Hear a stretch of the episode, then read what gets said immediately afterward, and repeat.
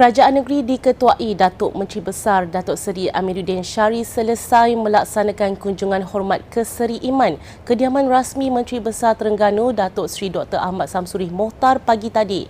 Kunjungan ke Kuala Terengganu dilaksanakan khusus sempena pasca banjir di negeri itu turut berlangsung majlis simbolik penyerahan sumbangan bantuan banjir kita Selangor 2022 berjumlah RM500,000 yang telah ditransaksi pada 22 Disember lalu turut hadir setiausaha bahagian khidmat pengurusan Selangor Muhammad Shah Osmin, Pengarah Eksekutif Majlis Sukan Negeri Selangor Muhammad Nizam Marjuki, Setiausaha Kerajaan Terengganu Tengku Seri Bijaya Raja Datuk Tengku Farouk Hussein Tengku Abdul Jalil dan beberapa lagi barisan Esko Kerajaan Terengganu.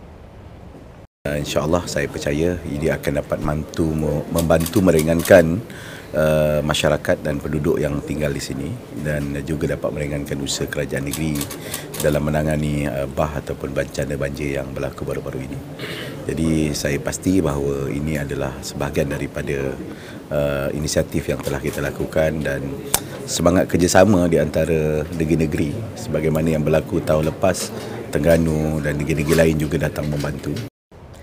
Sumbangan bantuan banjir kita Selangor 2022 daripada Kerajaan Negeri Selangor kepada Terengganu berjumlah RM500,000 akan diperuntuk secara terus buat rakyat terjejas banjir kata Menteri Besarnya Datuk Dr. Ahmad Samsuri Mohtar. Jelas Ahmad Samsuri pihaknya akan melihat keutamaan mangsa-mangsa yang terkesan dalam melaksanakan pengagihan sumbangan.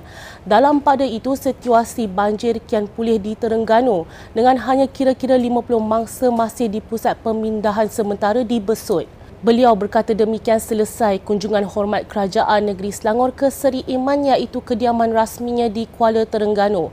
Dalam perkembangan sama, sebelum ini Selangor turut memberi sumbangan pasca banjir RM500,000 kepada Kelantan.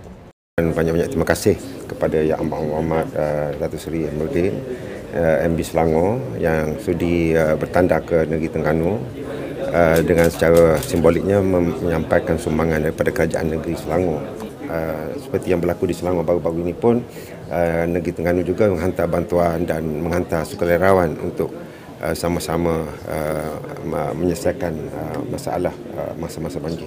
Kita ya kita akan lihat secara prioritinya di manakah uh, uh, ya, perlu kita uh, gunakan perbelanjaan ini. Uh, saya percaya lebih kepada membantu masa-masa banjir secara direct kerana bantuan dalam bentuk lain seperti kemudahan infra dan sebagainya itu insya-Allah akan dibantu oleh kerajaan pusat. Selangor menunggu laporan penuh tragedi tanah runtuh di Batang Kali daripada Jabatan Mineral dan Geosains Malaysia JMJ yang dijangka diterima dua bulan lagi.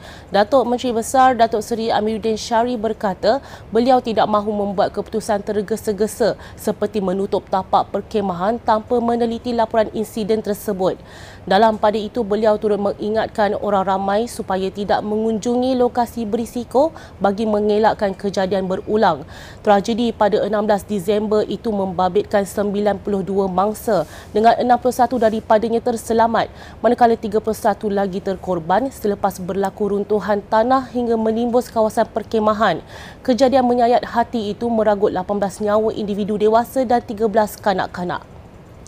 Semua penjaja dan pengendali makanan di Selangor disarankan memakai pelitup muka berkuat kuasa 1 Januari, kata Datuk Menteri Besar Datuk Seri Amiruddin Syari.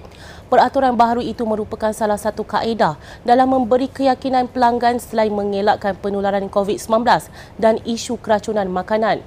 Beliau turut menjelaskan Exco berkaitan akan meneliti tempoh sebenar pemakaian pelitup muka sebelum kuasakan tindakan kompaun jika peniaga ingkar arahan tersebut.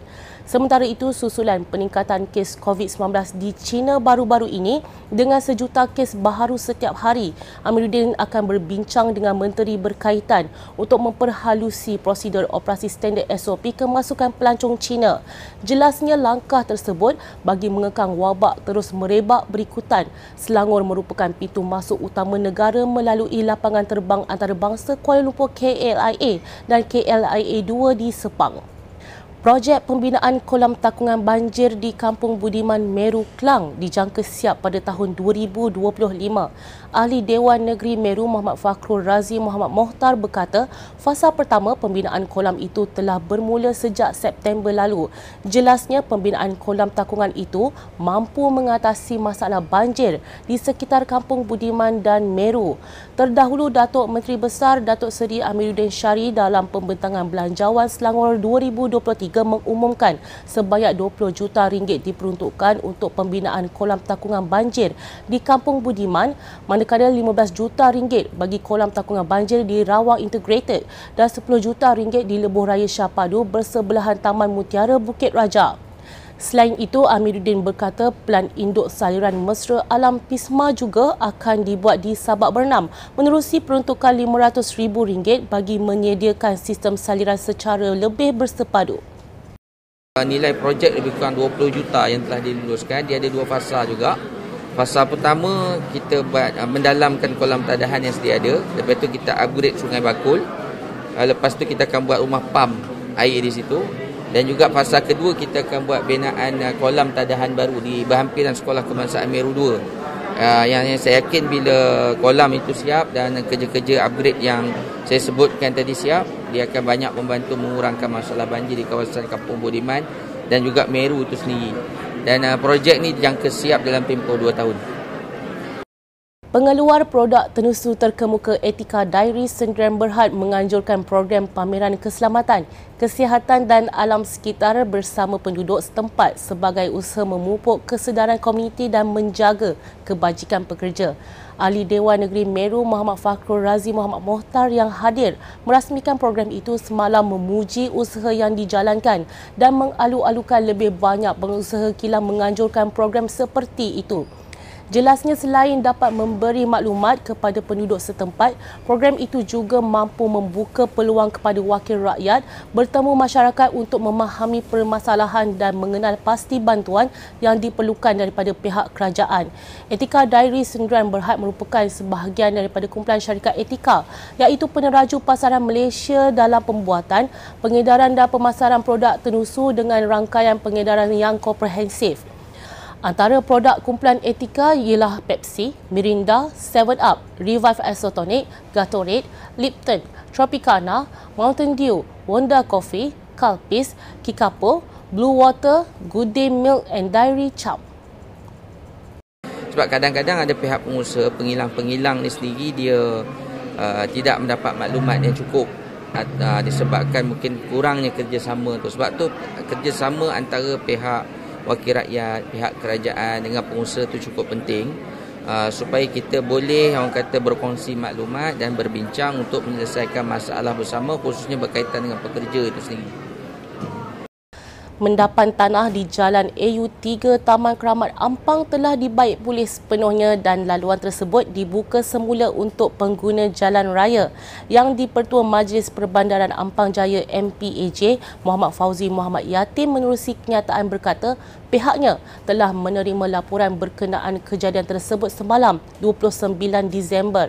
Jelas MPAJ hasil pemeriksaan mendapati mendapan berukuran 3 meter kali 5 meter dengan kedalaman 6 meter telah berlaku di lokasi projek pembinaan rangkaian paip pembentungan Bunus Kuala Lumpur, Reka dan Bina di 44 di bawah projek Kementerian Alam Sekitar dan Air Kasa, Syarikat Puncak Niaga Construction Sendirian Berhad PNCSB oleh Jabatan Perkhidmatan Pembentungan mendapan tanah berlaku di bawah jalan AU3 berpunca daripada ketidakstabilan struktur tanah.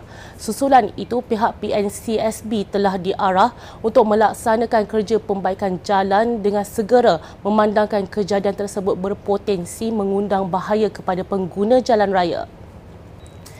Sekian semasa hari ini terus layari platform digital kami dengan carian media Selangor dan Selangor TV.